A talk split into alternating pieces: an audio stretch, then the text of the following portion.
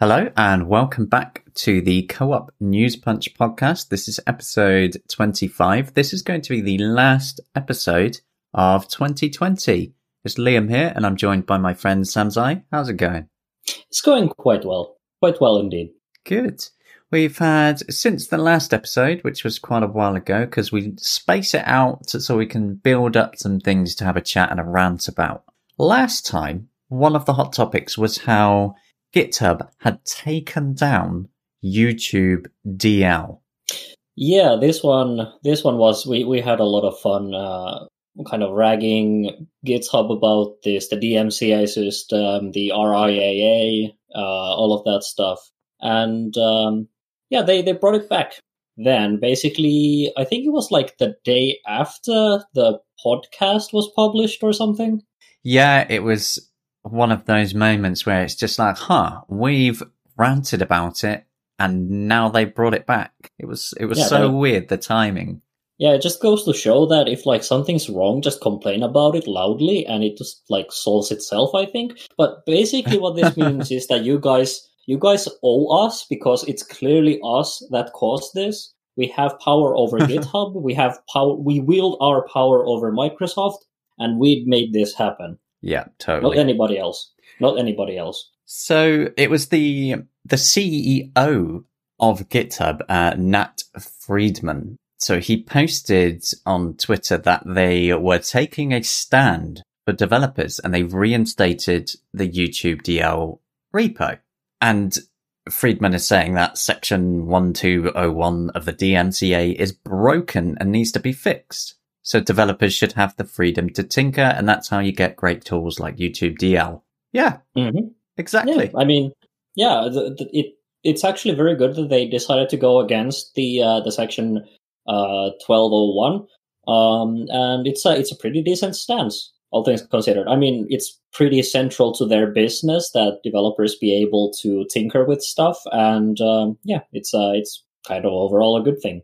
But it wasn't just that. They're also setting up a fund where they're going to help fight developers against these takedown claims, which is actually pretty amazing when you think about it, because they don't have to do anything even close to that, really.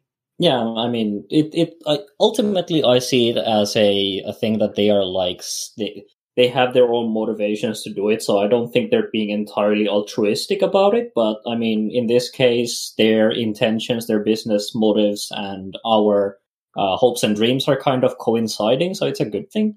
Well, yeah, it's obviously, it's their business model. They're protecting their business model through the marketing of, we're going to try and protect you from false takedown. Yeah. But but it is it is ultimately a good thing that this, like, they're, they're going to uh, try and do something about this. I don't know if this is really, if this has really become a widespread issue yet, but um, I mean, it's good to kind of, you know, hedge your bets ahead of like future trouble, so to speak. Yeah. And YouTube D L, as we said in the previous podcast episode, has many, many legitimate uses. The name YouTube D L is just a name. It can download videos from basically anywhere. And mm-hmm. downloading videos is not a copyright violation. There are millions of videos and clips out there that are either copyright free or under Creative Commons. It's a great tool. Yeah. And you shouldn't go yeah. after the tool. You should go after the reasons people do it. More or less, yes. Um, yeah. I think and, that's kind and, of what we came to last time. Pretty much, yeah. So that was a good one. Indeed it was. It was a very good one. It's. Uh, I was worried that the that GitHub might actually kind of be a little bit on the, like they might lean on the D M C A side of things a little bit, but it seems like they're putting up at least some kind of a fight, so that's good. That's good news for open source. Yeah. In related news, but open source, Facebook, of all people, people, companies, whatever, have mm-hmm. started funding more open source projects. Now, when people think about Facebook, they think evil, and fair enough. I mean, I can't really argue with that. Facebook have proven themselves to be pretty terrible time and time again, but mm-hmm. they have always done a lot of open source work anyway in the background. But they're now coming up to fund Blender. Yeah, I mean, this is, uh, I mean, Facebook isn't obviously the first one of these like big corporations that are coming in, you know, to support Blender. I think that was also a topic that we dis- like kind of discussed. I don't remember if it was last time or the, the podcast before, but there was another company, I think, at that point, you know, putting funding towards uh, Blender. And it makes sense because Blender is kind of, you know, I don't know enough about the industry to say about say say that it's like an industry standard tool, but at least it's a very widespread tool, and uh, no doubt people, you know, in, inside Facebook also benefit from this tool. So them putting some funding towards it obviously is a uh, thing that ultimately serves their own purposes once again. But uh, you know, we get so we, we get to reap some benefits along the way. Yeah. Exactly. And they're as a corporate patron as well. So they're giving over quite a bit of money there.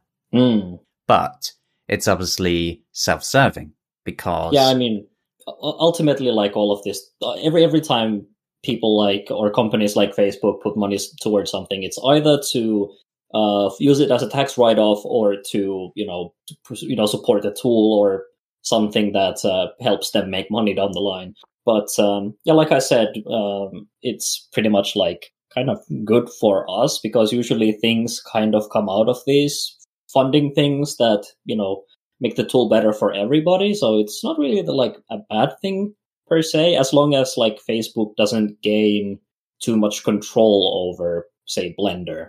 Yeah, which they can't really because Blender is open source and that's kind of what protects it from hostile takeovers. That it just it doesn't really happen.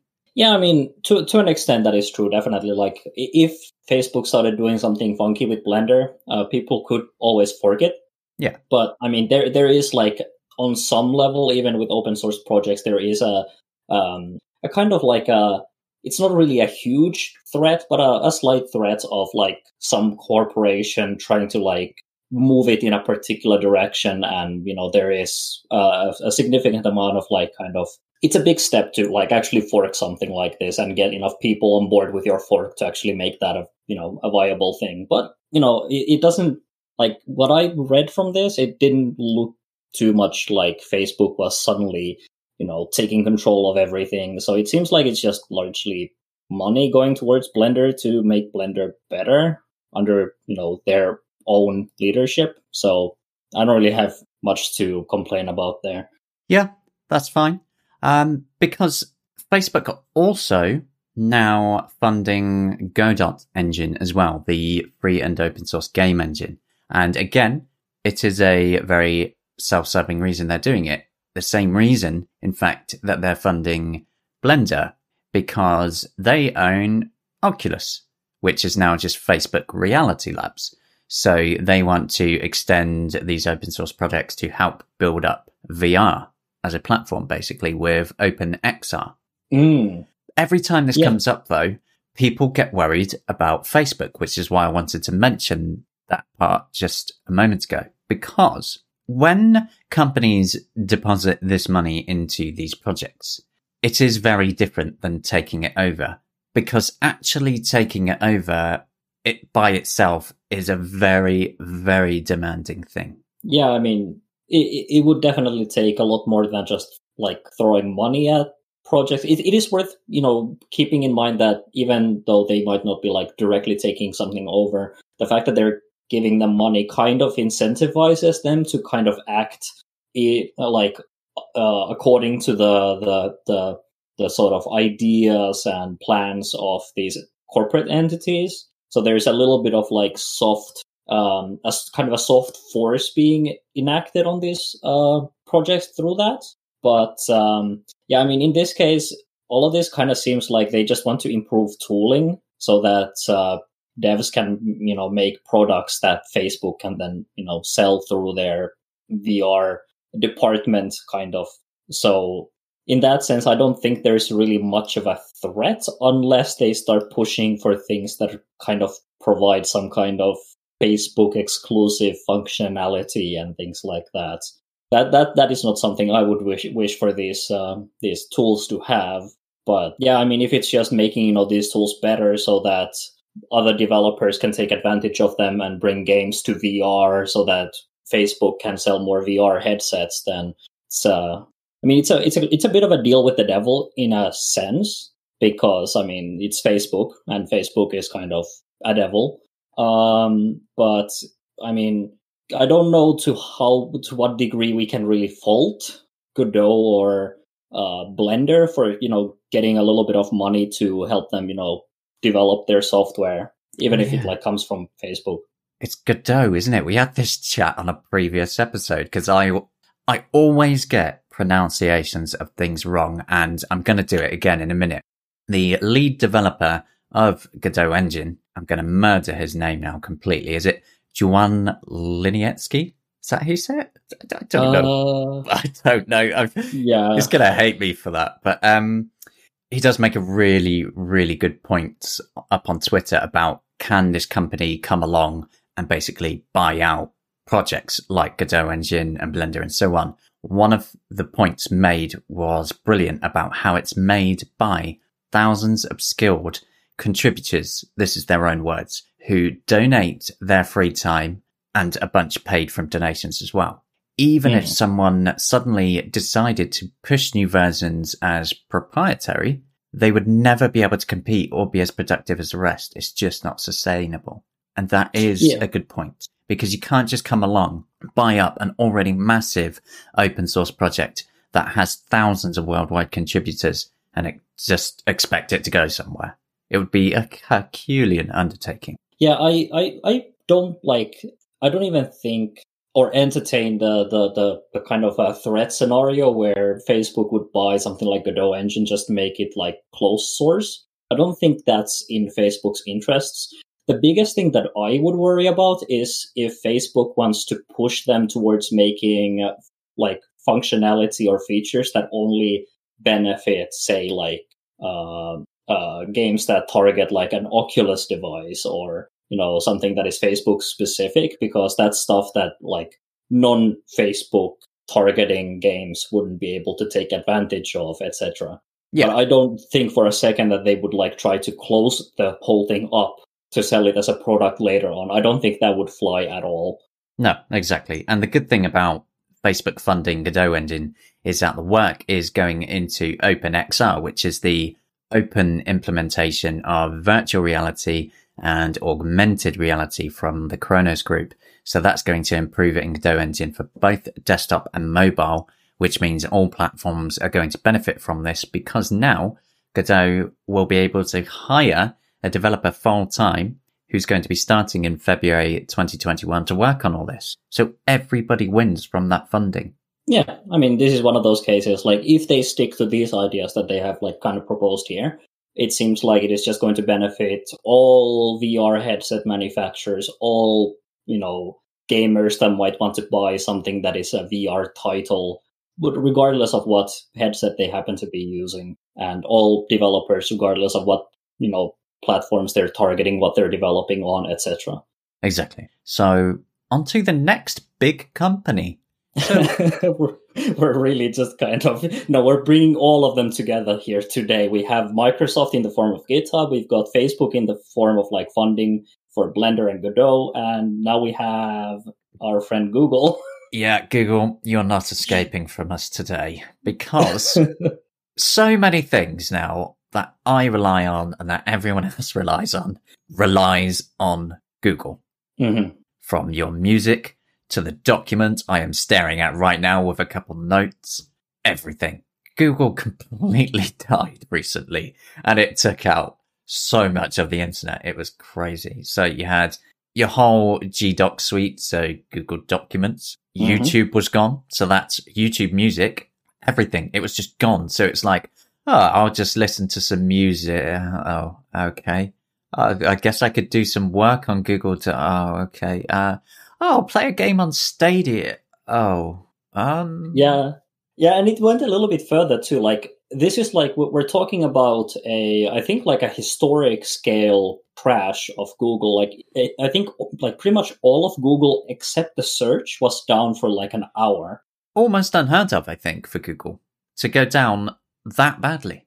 Yeah, it was it was quite quite something. I had a lot of fun, like, going on Twitter uh, and just, like, looking at the latest posts about, like, Google being down. A lot of people uh, who were, like, supposed to be working or studying, like, there were these tweet, like, like threads upon threads of tweets from people that were, like, supposed to do, like, you know, people, it's it's it's COVID time, so people are, you know, studying from home, which means that they need to use their Google whatever, Google Classroom and Google Meet and whatever other things to, you know, organize teaching and, you know, all of that stuff. And yeah, a lot of people couldn't write essays. A lot of people couldn't listen to lectures or uh, listen to, you know, uh, their teachers or work with their, you know, study groups or just work in general. A lot of people apparently had their basically entire, like, companies just shut down for a like a, an hour because nothing could be done.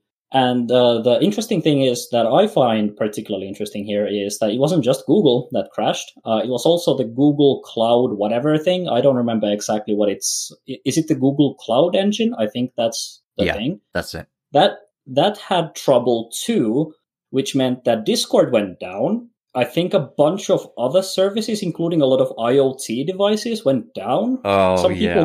Yeah, some people couldn't turn off their lights in their homes, and it was midnight.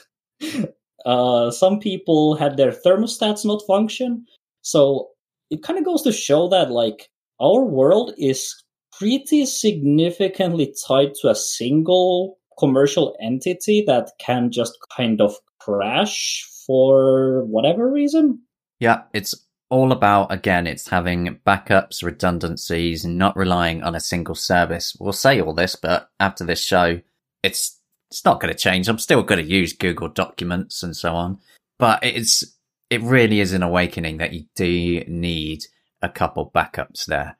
Because I couldn't mm. do any work during this time either, because I have my whole to-do list and everything is on Google Docs. So I was just sat there like, oh, what do I do now? I had to go and install a freaking normal music player onto my desktop to play some of the old classic music I still had stored on my computer. Yeah, I mean, I, I was relatively unaffected by this. Like, naturally, I have a couple of uh, Gmail accounts and I couldn't access those, but I, like, switched my main email to postio dot d e. like last year, so I was still able to read my email. I had most of my most of my like uh, university documents are like written either in like regular text files or they are accessible. Some some stuff is accept, accessible through Office three sixty-five, but I really hate to use it. So most of my stuff is just, you know, regular LibreOffice documents. Uh, so I was able to study just fine. Um, without uh, having to rely on anything that used Google. So I was pretty much unaffected. So I just spent an hour kind of just passively scrolling Twitter instead. So it's not like I got anything like productive done because I was spending all of that time laughing at all of the people that could get nothing done because all of their stuff is on, you know, Google. So I guess in a sense, this Google crash also affected my productivity because I spent an hour doing nothing because it was so hilarious that nobody could get anything done. But technically, like, uh, because all of, all of my stuff is largely, I, I still have some stuff that is relatively centralized, but I have tried to kind of move to decentralize my, my computing such that I'm not nearly as reliant on something sim- like simple as Google. But uh, yeah, I could have I, I could have personally done like all of my studying, work, whatever, just fine without uh, having to rely on anything Google related. So yeah, um, if you are listening and you have everything like me on Google, maybe have some backups. It might be an idea. Mm. On to a bit of actual gaming news now. War Thunder. Let's talk about War Thunder. I like War yeah. Thunder. I like War Thunder a lot. Yeah, you've gotten a bit of an addiction for it ever since I, uh, ever since we recently started playing it together again. I don't know what you're on about. I have not put tens of hours in the last week. No. Definitely not me. So War Thunder came out with this huge new release where they've upgraded their own purpose-built Daygor engine. It's got a bit of everything. There's major new effects, major new tanks, a complete rework of the naval forces. But for Linux gamers especially, this was a very important update because the Linux version and the Mac version, in fact, originally used OpenGL, and it was missing quite a lot of effects. It didn't perform exactly amazing. I mean, it was playable, but it wasn't great. And they upgraded to Vulkan, but they'd had a Vulkan beta available, which you could sort of opt into specially for years. And they just seemed to leave it to just get, get a bit dusty.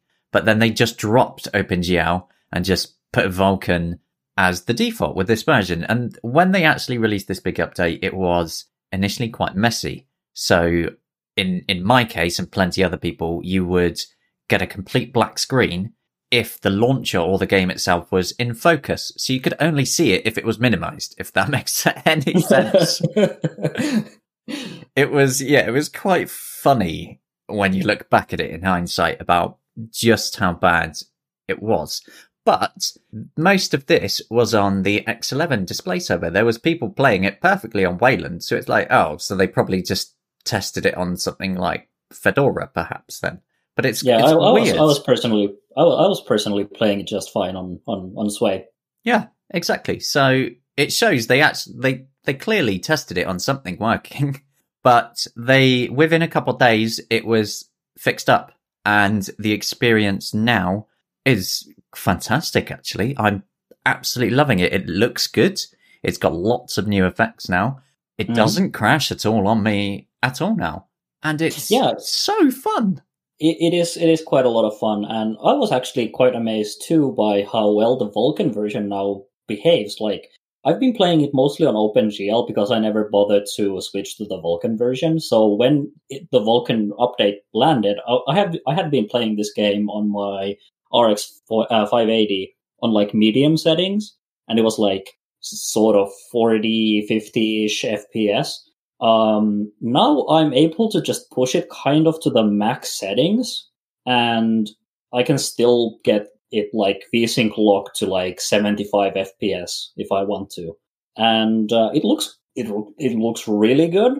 Um, it plays really nice. And, uh, we've, we've been having a lot of fun playing this game. Uh, you and I, we've been, uh, we've been playing the British tanks, a little bit of the French tanks because I insisted. Um, and, um, You definitely have like uh, you're starting to develop an addiction to this thing, so we're gonna have to keep an eye on uh, your spending uh, in case you start actually put, putting money into this thing. Yeah.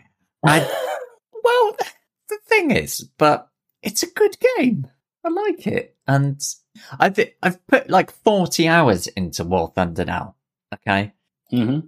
I haven't paid a penny. Yeah, I mean it, it's it's relatively enjoyable um, up to like uh, a, a pretty high number of hours. I haven't put any money into this game either. I do it mainly on principle, but uh, I might have six hundred eighty-three hours in the game. What? Um, but but I mean, partially because of that, the number of hours that I've put into the game, I'm a little bit more jaded than you are about it. But um, it's it's definitely a, a fun game. But because it's a it's a free to play M M O thing, it does have some some, in my opinion, nasty monetization functionality, and uh, I I just kind of don't find you know I, I don't I don't find it uh, something that I want to like support monetarily. So I just kind of drive around tanks for free. Yeah, okay. Because in War Thunder, you can do, there's a lot of customization you can do of your vehicles with like paints and stickers and so on. But there is the other side of it where you can buy exclusive vehicles basically with premium currency, can't you? Yeah, you can buy like premium vehicles that often have something kind of special to them that makes them behave either differently or in some cases just better than uh, other vehicles had kind of the, the the similar tier. You can also put in money to just speed up your uh, your like uh, research, so you can research new tanks and new planes faster. You can That's... research components for them faster, things like that. But the thing is, though, when you're getting these new tanks and speeding up your research and so on in War Thunder, is it actually pay to win, though? Because think about it for a second, that when you're going through the research tiers in War Thunder, they ha- they each vehicle has a rating on it, doesn't it? So like one point two or two point oh and so on. Mm-hmm. And you get an average, averaged out rating of when you matchmake. So even if you are paying to speed up your progression through that, you're not going to be playing against players who have a one point oh tank with a five point oh, are you? Well, I mean, you're right in the sense that uh, there isn't necessarily uh, a, a pay-to-win scenario. There are some cases where it's kind of like on the line with some of the premium vehicles. Um, but in my opinion, the fact that particularly when you unlock a new vehicle, what you end up unlocking is you unlock a vehicle without any of the extra components research, which means that you are potentially downgrading from a previous vehicle before you unlock all of the different ammo types for that tank, before you unlock the, the repair components and the fire prevention equipment and things like that. It can be very rough for some vehicles to, you know, get started unless you pay upfront to research some of the key components so that you can get started on that vehicle properly. And that, in my opinion, puts players that want to pay and players that don't want to pay on an unequal footing. Yeah, that's that's something I personally don't really find appealing. You know what I don't find appealing? Do tell. Sony. Yeah. So I follow a lot of console news and the business practices of the various console makers, in addition to Linux and Windows and macOS and so on. Part of the reason that I'm really annoyed about Sony is because of their attitude towards cross-platform and cross-progression and things like that.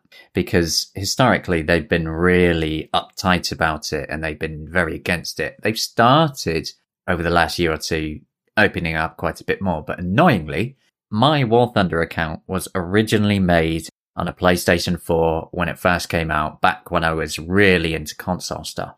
And I, I can't move it from that. That was indeed a, a rather annoying thing to find out.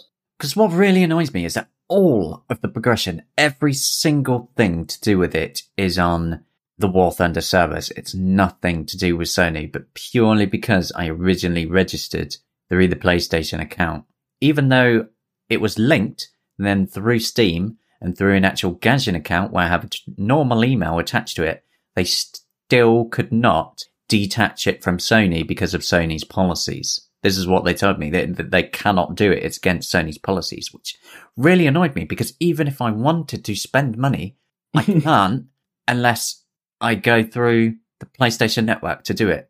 And then I give Sony a cut for no reason. Yeah. And my, my PlayStation four is on its last legs as well. It's barely used for anything. I even, it got to the point where I had to physically take out the eject disk button because it was just activating whenever it wanted. This, I'd like to point out, this is my fourth PlayStation four unit. I've been through four of them that they've what? either, yeah, they've either refurbished or given me a brand new one. This is Sony's build quality. Oh wow, that's that's that's way worse than my my Xbox three sixties. I mean, I went through two units of Xbox three sixty Elites. Uh, one of them started red ringing, and then that was the end of that. And then I had to get a new one. My but PlayStation, four? PlayStation fours. Yeah, my PlayStation issue is not even an uncommon issue. It's a very common problem with their disk drive. It got to a point. I, I remember this actually. I was playing Alien Isolation one day. This is going back probably about when it first came out, I think, when Alien Isolation first came out, I had it gifted to me on the PlayStation. And I remember I was sat there playing it, and it's a really scary game. Aliens has always absolutely terrified me. And then I went to bed later, and about two o'clock in the morning, the PlayStation just spat the disc out, and oh my God. I, have, I don't think I've ever been so terrified in my life. The haunted P S four that just spits discs out. But it's a uh, really, really common issue. You, if you Google it, it is everywhere, and every single one of mine through refurbishments or just brand new ones that they've done for me, they've all done it, every single one of them. So this one, I just got fed up. I just took the eject disc button out and it solved it. Yeah. So uh, now it's just, as usual, collecting dust because I very much prefer to do everything on my Linux box, or through Stadia in the cloud, where I can do it on my Linux box and then take it, you know, downstairs perhaps. Mm. So yeah, Sony, you suck. And I've ended up making a new War Thunder account directly through Gaijin just to be detached from Sony. Mm. Fuck you, Sony. The the platform-specific, you know, restrictions of Sony, they're haunting you even when you're on Linux. That's kind of awful. So, on to our next subject for this podcast. It's quite an exciting one, actually. Quite a big one. Well, depending on your point of view for gaming, anyway. But Vulkan mm. ray tracing, it is officially here. It's out. It's out. How do you feel about that? Vulkan ray tracing. Well, I mean, it's it's good that we finally have a standard for it that allows it to be implemented across platforms. Um, I'm personally, because I still have my R X five eighty, so no no ray tracing hardware there, I've kind of been looking at ray tracing like, eh, it looks kind of cool, but I don't really have any way to use it, so I don't really care. I feel like it's a little bit overhyped, and I think a lot of the effects of ray tracing can kind of be mimicked with non-ray tracing techniques for a lot less kind of like hardware power required. But um, it's it's it's a good thing that we have the, the, the, the standard for it, so that, you know, future hardware that I, I might buy that has ray tracing hardware might be able to take advantage of it. Yeah, because previously to this, people, actually a lot of people got confused on this, thinking that Linux didn't have ray tracing, but it did, because Nvidia have uh, pretty much always had Vulkan ray tracing in their drivers. For, I believe, since two thousand eighteen, they had their own special Vulkan extensions for it, and a couple titles did already use that. But now it's crossbender, it's official in the Vulkan spec, so A M D have already picked it up, and Intel will be picking it up next year when they release their dedicated H P E graphics cards, mm. which should yeah, be really be, interesting. Yeah, it's going to be interesting to see. Like, obviously, the, the, the newest hardware that A M D has available has ray tracing capabilities, but they are pretty lackluster. Um, so it's going to be interesting what uh, what Intel can pull up, like pull off with their next, you know, D G P U thing that has this capability. These first-gen ray tracing implementations are probably going to be pretty bad in general, so it might take them a while to actually get them to perform properly. At least that's what it looks like from the way A M D hardware has been behaving thus far. Well, it was the but, same with uh, NVIDIA, though, wasn't it? The first generation of NVIDIA yeah. that did ray tracing made it work. It was exciting tech. It was really cool to see it in action, but the performance drop wasn't great. Wasn't really all that worth it, whereas now with their thirty series, the performance for ray tracing is much better. Now you've got the same with A M D. They are doing their first ray tracing in the Radeon, it's six thousand series, isn't it, with A M D? Yeah, six thousand. Yeah, yeah, so this is their first attempt at doing it. It's, again, it's like NVIDIA's first attempt. It's not great, but their next set of cards probably will be. But then you've got Intel coming into the fold as well. Now, Intel were talking up about how their new Xe graphics architecture is highly scalable. So they're going to be sitting back and watching all this ray tracing stuff, and perhaps they might scale it up that little bit more for the actual consumer cards. We don't know. But either way, next year, you're going to have three desktop vendor G P Us that can all support ray tracing. Mm. We'll see how that turns out, but I mean, I'm not, I'm not really expecting Intel to pull up, pull off like any, any uh, particularly amazing products in that space just yet. I, I've, I've been wrong before, so it's entirely possible that they might have something, but from what I've seen so far, it doesn't look like it's going to be anything too special. So it's probably going to only compete in like the lower brackets of the G P U market, which is perfectly fair, and that's still quite a big market. Yeah, I mean, it is. And it's just going to be good to have a third desktop graphics vendor, because there's just been two of them for too long and it's not giving enough competition. It's definitely not. And uh, like particularly when it comes to ray tracing, one of the problems that I have with it right now is that obviously NVIDIA is leading the ray tracing kind of competition here. which means that they're kind of, you know, a lot like a lot of the stuff that is being developed with ray tracing in mind is targeting NVIDIA hardware. And because A M D hardware is lagging behind because they were, you know, second to reach that that kind of capability, it's not necessarily like that it disproportionately looks worse on A M D, because that sounds like biased, because I am biased. Um, but it definitely means that uh, A M D is in a kind of an underdog situation with when it comes to that kind of stuff. And Intel will also be. There's a re- another reason, though, why we need another vendor, isn't there? Yeah. Because NVIDIA recently were, how do I put this? Dicks. Dicks? Yeah. yeah. And I say this as an NVIDIA user. I've been an NVIDIA user and a fan of NVIDIA for absolutely years now. They're not perfect, of course. Neither are A M D, neither are Intel, but NVIDIA really fucked up recently. Mm. So there's a, a reviewer out there called Hardware Unboxed, and from what I've seen of them, they're actually really quite good. Yeah, they, they basically, fr- from what I've followed them a little bit, they are they basically have like a YouTube channel where they, they cover like G P Us, C P Us, all that kind of stuff. Uh, they do a bunch of benchmarking, a bunch of like big benchmarks with a lot of games covered. It's it's very Windows centric, but uh, it seems like it is a uh, it has been a, like a reasonably decent channel to follow if you're into like keeping up with all of this new hardware that is coming from A M D, NVIDIA, Intel, et cetera. But basically, Hardware Unboxed, they're not exactly a small channel either. They have, they're getting close to, I think, seven hundred thousand subscribers. Well, they were. I think they've gained loads since this happened, which is kind of hilarious, really.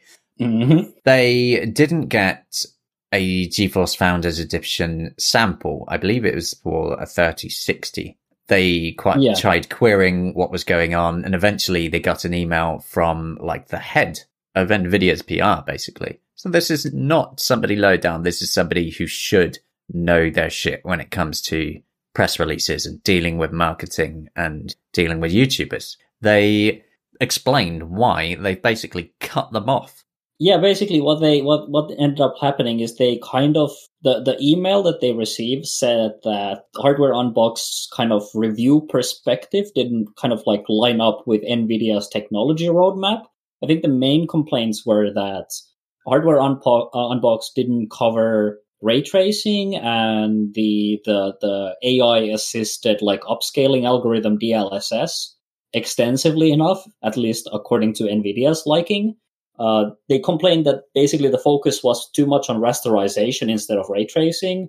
And then there were a bunch of really stupid comments about how Hardware Unboxed has like all kind of lost perspective, and like their their their kind of review perspective doesn't line up with that of the gaming community or whatever uh, whatever whatever they, they happen to say in that email. I don't have it like up.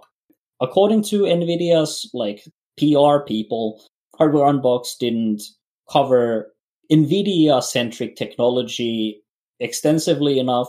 Uh, probably this this probably means that they did some uh, some benchmarks where A M D hardware looked good, where they turned off ray tracing or something along those lines. Uh, and NVIDIA didn't like that, and they cut Hardware Unboxed off from their Founders Edition review samples. Uh, and... I've, I've found the quote for it. It's so NVIDIA said to them, "It is very clear from your community commentary that you do not see things the same way that we, gamers, and the rest of the industry do." Mm. What yeah, the hell? Yeah, that that's just like completely stupid. Like, you should never speak with any kind of a press with those kinds of words. It got even worse, though. They said that they'll revisit it should your editorial direction change. Yeah, so that's basically just, you know, kind of trying to, I don't know, kind of like trying to force them to change what they say about G P Us to yeah. be uh, like in line with what NVIDIA wants them to say, or else. Yeah, that is it. It's basically, it's a threat. It's you do it our way or you do not get hardware. And that is awful. Yeah, NVIDIA are absolutely within their right to not give hardware to anybody. Mm-hmm.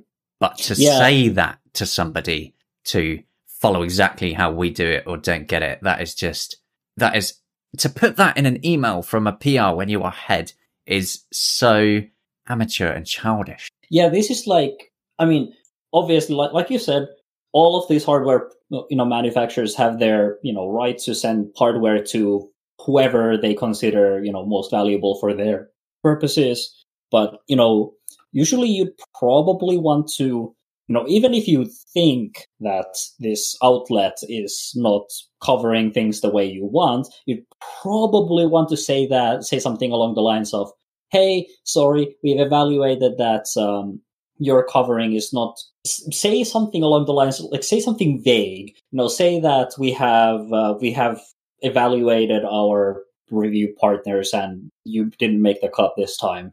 We'll, we'll ev- evaluate it later, or something along those lines. Basically lie, um, because this, there was just no way this was going to go down well.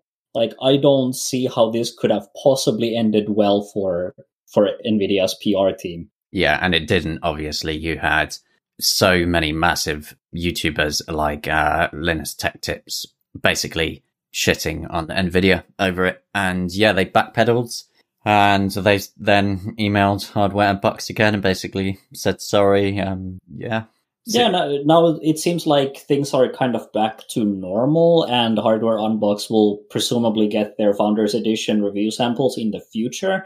But uh, yeah, this is obviously after there was a lot of like pushback on this from basically every YouTube uh, hardware review kind of channel. So you had your Linus Tech Tips, your Gamers Nexus, whatever else these uh, outlets, whatever other outlets there are. And basically they kind of just took a uniform stance of like, we're not going to deal with this, NVIDIA. We're, we're going to, we're not going to be fine with this. Change your, you know, ch- change this, this policy or else. Uh, and it seems to have worked. Yeah. But definitely NVIDIA being dicks. And yeah. uh, it's not the first time NVIDIA are being dicks. It's probably not going to be the last time they're going to be dicks. Uh, but I guess in, in this particular battle, it was won by the reviewers and the the independent media rather than NVIDIA. So in the end, it was a happy ending. Yeah, at least for now. Right. I'm going to, for the next topic, basically hand the mic over to you because I don't understand any of it. Okay. Yeah, that's that's entirely fair. Um, so... So this is um, a thing that you linked to me on Telegram. You like to post stupid comments like that you have seen in the wild to me, and then I uh, like to laugh at them with you. In this and... case, though, I'd like to point out, first of all, I didn't think it was a stupid comment. I found it interesting. And because I don't really understand any of it, I just wanted to have a chat and get some, some more opinions on this bit. Well, I mean, I, I personally, uh, I have very strong views on this, so I consider it a stupid comment, but yeah. So um, apparently a, a CodeWeavers developer uh, decided to post in, like on Hacker News, uh, and I have the, the quote here. Sorry, the game doesn't work. We don't support your distro. It's a really crummy thing to have to say to your customers. Fact is, Linux doesn't have a stable A B I that you can build your game against. No, the Steam runtime doesn't solve this problem. The only stable A B I that is supported on Linux is Win thirty-two via Wine. So an interesting thing that you brought up, um, and you mentioned that you didn't really understand this, and I figured this would be a uh, a good chance to kind of uh, put up a bit of a lecture here, explaining what all of this actually means. Okay, uh, so let's slow down a minute. My take. Yeah. What, what's an A B I? Why does it matter? So software usually consists of a couple of modules. Um, at, at the very least, there's usually two. There is the application itself, and then there is some kind of a platform-specific interface that it talks to. And A B I stands for Application Binary Interface. So you may have heard of A P Is. A P Is are where you code according to a certain kind of like... Uh, uh, there's a way you... Something defines an A P I, which defines what kind of methods there are to interact with some block, and then you use those methods to interact with it.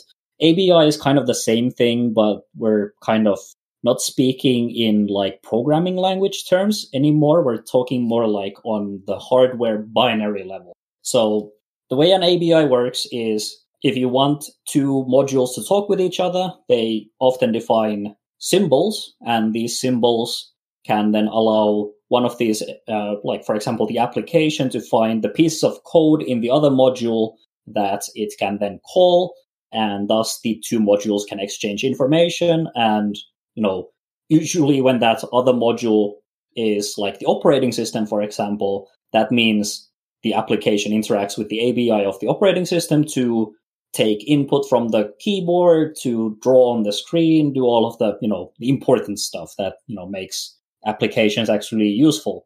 Right. Um, so and- does Linux have a stable A B I or not? Linux has a stable A B I. Uh, the kernel provides the most fundamental A B I of the Linux platform, and there is a very strict rule in the kernel, com- like in the kernel community, which is to not break user space, which means do not ma- do not change the interface such that applications break. But it gets a little bit more complex than that, um, because obviously games and other software doesn't just talk to the kernel. Oh, there is a lot of talking to the kernel, but you can't really accomplish everything by just talking to the kernel. So you have libraries which you need to talk to. You have things like Cairo, you have G T K, you have S D L, all of these things that you have to talk to from your application for it to, you know, do things like play sounds and, you know, take input and draw pretty pictures on the on the on like windows and things like that. Um, okay. So and, we've we've got an example here of this in action. Yes, we do have an example of this in action. And I'm going to go back to that example in a bit after I kind of explain the the, the logic of the, the quote that we heard. Right. So the, the, the, the quote says that there is no stable A B I that games can use on Linux, which is sort of true in the sense that a game will need to interact with a lot of different components.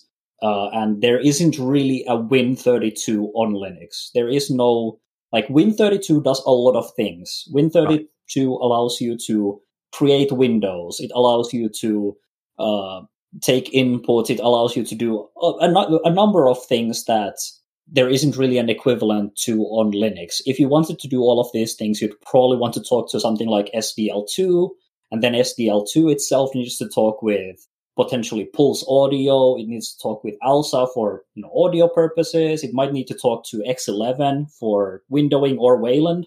Um, it might need to talk to different uh, libraries that deal with input devices, uh, a lot of different kind of stuff like that. And in that sense, because all of these are different components, there is no, like, unified in Windows, all of this is kind of a unified thing, right, that okay. the Windows platform provides. On Linux, it is provided by a number of libraries that are distinct, and that means that these individual libraries can change. And this right. is where the practical example comes into play. So you spotted and reported an issue recently where a, um, yeah. it was with Apico and the Paradox launcher, right? Yeah, so I tried to run the Linux build, so the Linux natively built application Apico. It's a game on Steam about caring for bees. It's really cool. Um, and it didn't work, and I got really confused, and so I reported it.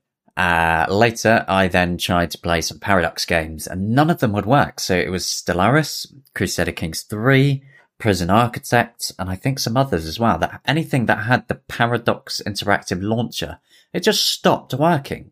And I, I'd like to yeah. point out, though, that I am on Arch Linux, and I have a habit of just constantly updating all the time. This doesn't happen to other people, because Arch Linux is always at the forefront of what is going on on Linux. It's, you know, constantly rolling into updates. So I ended up coming across a bug in libcairo, which is where yeah. it was basically bumping heads with the Steam runtime, where it was not.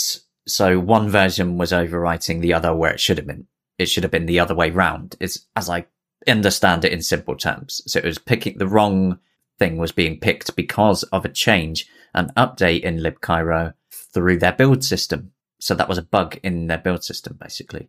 and they fixed it in less than twenty-four hours of me reporting it, because open source is just fucking awesome. Yeah, um, but this kind of is also like an example of a case where the A B I kind of breaks. Uh, as I understood it, there was something about Cairo. Uh, the, these were the, the operating system versions of the Cairo library that had some kind of a symbol versioning issue or something along those lines. And basically what it ended up doing is some part of the game was using a library from the Steam runtime, which was trying to interact with the system version of Cairo, but it was trying to call a symbol that was not present anymore in the operating system version of Cairo. The interesting thing is that all of these games worked if you didn't run them without the Steam runtime. So it, it was a compatibility issue between libcairo and the Steam runtime, but not a compatibility issue between the game and your system libraries, which kind of goes to show, like, there are issues with, like, a stable A B I in the sense that one, depending on the definition you use, does not exist. But there's also a lot of people way smarter than us that say that this is generally not a, not a problem. We have Ryan Gordon, uh, we have Ethan Lee. Both of these people have basically said that this isn't generally a problem. They have even gone as far as to say, like, distro fragmentation isn't really a thing.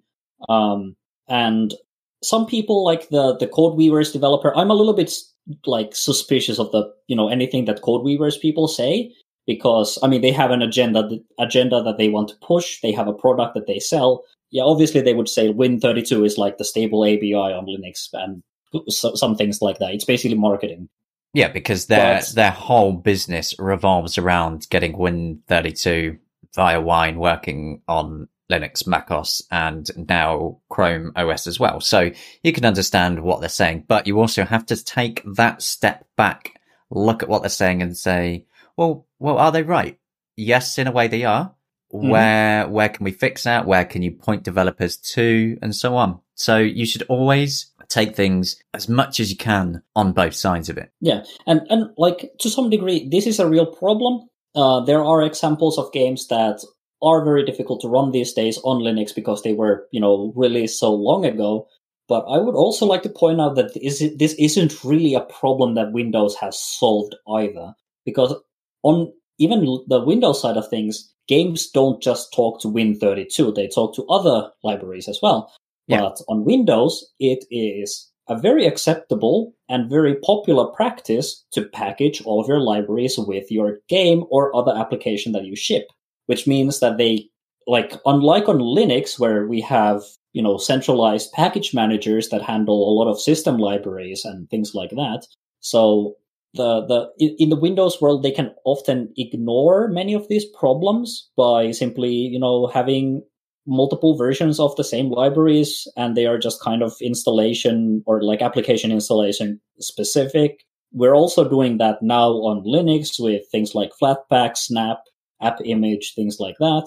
But also, eventually, Windows will also break A B I. This is practically inevitable. I don't think that there is going to be a stable A B I that is going to be stable through the rest of eternity. So eventually, even Windows, Windows has a lot of, because it's a it's a very unified platform, it, they have a lot of ways to ensure that the the A B I stay, you know, compatible, and they have a lot of incentive to keep them that way. They might have less of an incentive on the Linux world, where libraries are kind of developed by whoever happens to be developing them, and they might have different ideas about A B I compatibility and things like that. But then that is so why far, we have projects like S D L and so on that enable developers to target them. Yeah, uh, S D L does like a lot of things to kind of bridge the gap between uh, applications and the actual dependencies that they rely on. But um, obviously, that still only goes so far. I would like to point out that this is much less of an issue that pe- some people make it out to be. I've played some games that have like relatively old Linux ports, and they've worked just fine, generally speaking. And sometimes when they don't work, a lot of the times you can just fix them by copying a, a shared object file from one directory to another and just pointing the game to that, and then things start working again. But uh, it's... I would argue that this isn't a problem that Windows has solved either. I subscribe to the theory that there is only one solution to this problem, and that is to make your software, you know, open source, because that way there is no need for a stable A B I, because the A B I can change. And if if if the A B I changes, the software can be recompiled to use the new A B I, and then everything works, basically, as long as somebody cares to update the code and recompile it every once in a while. Fair but enough. So open source is the way forward is what we're going with, yeah? Yeah, yeah, pretty much. Okay. So, Sabzai, what have you been playing lately? Apart I from have... War Thunder, we, we've both been playing a War Thunder, but apart from that. Yeah, I, I, I was kind of avoiding War Thunder here in the what what we have been playing thing, because, we yeah, obviously we've been playing War Thunder. Um, I started playing Underhero on my live streams recently, um, and that's been going pretty well. So basically, it is uh, a kind of R P G thing that implements. Uh, it, I, I get a lot of like Undertale vibes from it. It has basically a lot of characters that are kind of wacky. It has its own kind of uh, a humor to things that kind of reminds me of Undertale a lot. Which, you know, I, I was a massive Undertale fan, so that helps.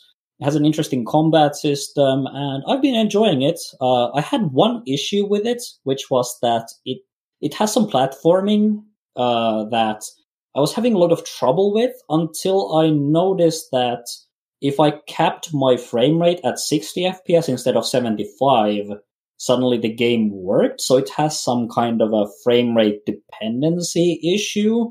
But once I got that fixed, yeah, I've been I've been having a lot of fun with that, and I would I would really recommend uh, people look into that, particularly if they enjoyed something like Undertale. It's not really Undertale. The com- the the gameplay systems are pretty much completely different from Undertale, but it has, like, in terms of its story, its characters, and uh, the the kind of like makes fun of, or it kind of like jokes about some of like some R P G game kind of tropes and turns them kind of upside down, and I really like that.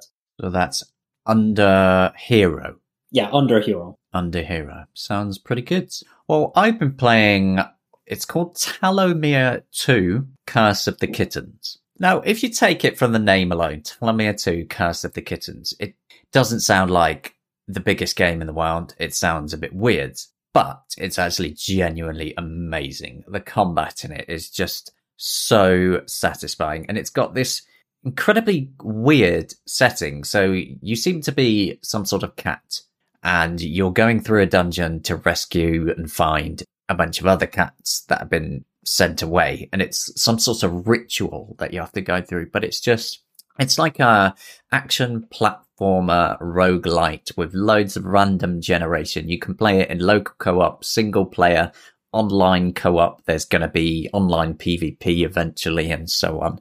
But it is just utterly ridiculous, because you can go up to somebody with a grenade in your hand. You can just keep on tapping your key and it will just throw grenades everywhere. The amount of times, though, I blind myself up when I'm doing that is pretty amazing.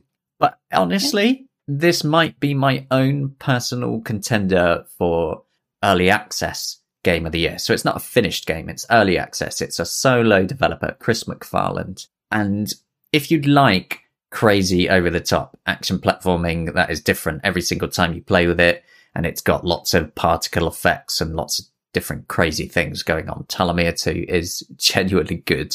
Go try it out. Mm, yeah, that sounds quite interesting indeed. So it is coming up to the end of twenty twenty.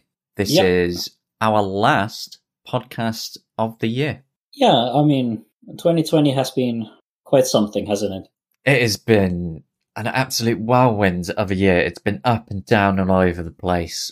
But thankfully, it is almost over. There is something of a light at the end of the tunnel for COVID nineteen, because there's multiple vaccines. There's one being rolled out in the U K right now. Mm. Which is kind of amazing, really, when you think about it, because lots of people from over the world came together to work on these things. So, yeah, I would like to thank everybody that has been working on those vaccines, because it is incredibly important work. Indeed, and hopefully soon enough in twenty twenty-one, we will start returning back to normalcy. I mean, it's going to be, I, I, I wonder if I know how to behave with other people. I mean, yeah. I, like, like I've personally, like, I can't complain about twenty twenty. I've actually personally, like, this year has been pretty okay for me. Uh, I'm a bit of an introvert anyway, so I don't, I haven't really felt a need to go out with other people too much. So I've been kind of happy to just stay indoors and avoid the crowds and just enjoy life. And I've been really convenienced by the fact that, um, you know, school's remote, which means that I don't have to travel by train to the university and, you know, take part in actual lectures. I've been able to just kind of sit home and listen to the lectures remotely, and that, that has been pretty good. But I mean, uh, you know, variety is good. So I do hope that twenty twenty-one is going to be a, a good year. We get back to normalcy and we can try to uh, figure out if we can still remember how to um, how to do the, the handshakey thing. I think that was the, the, the commonly agreed greeting back before in the before times. Yeah, it's like our ancestors. It's like you're going to walk up to somebody in the street and you're not going to know what to do. Yeah. And you're just going to look at each other like, wait, you don't have a mask on. What's going on? Wait, what? It, next year is going to be very weird when we get to sort of the middle point of the year and maybe things are actually turning around by that point. Yeah. Uh, anyway, for everybody listening, thank you for listening. Thank you for reading Gaming on Linux, and wish you all the best for the new year. Indeed. Thanks for the chat again, Samsai. Yeah, no problem. It was a very, very fun chat. This is the Co-op News Punch. Thank you for listening. Goodbye. Goodbye.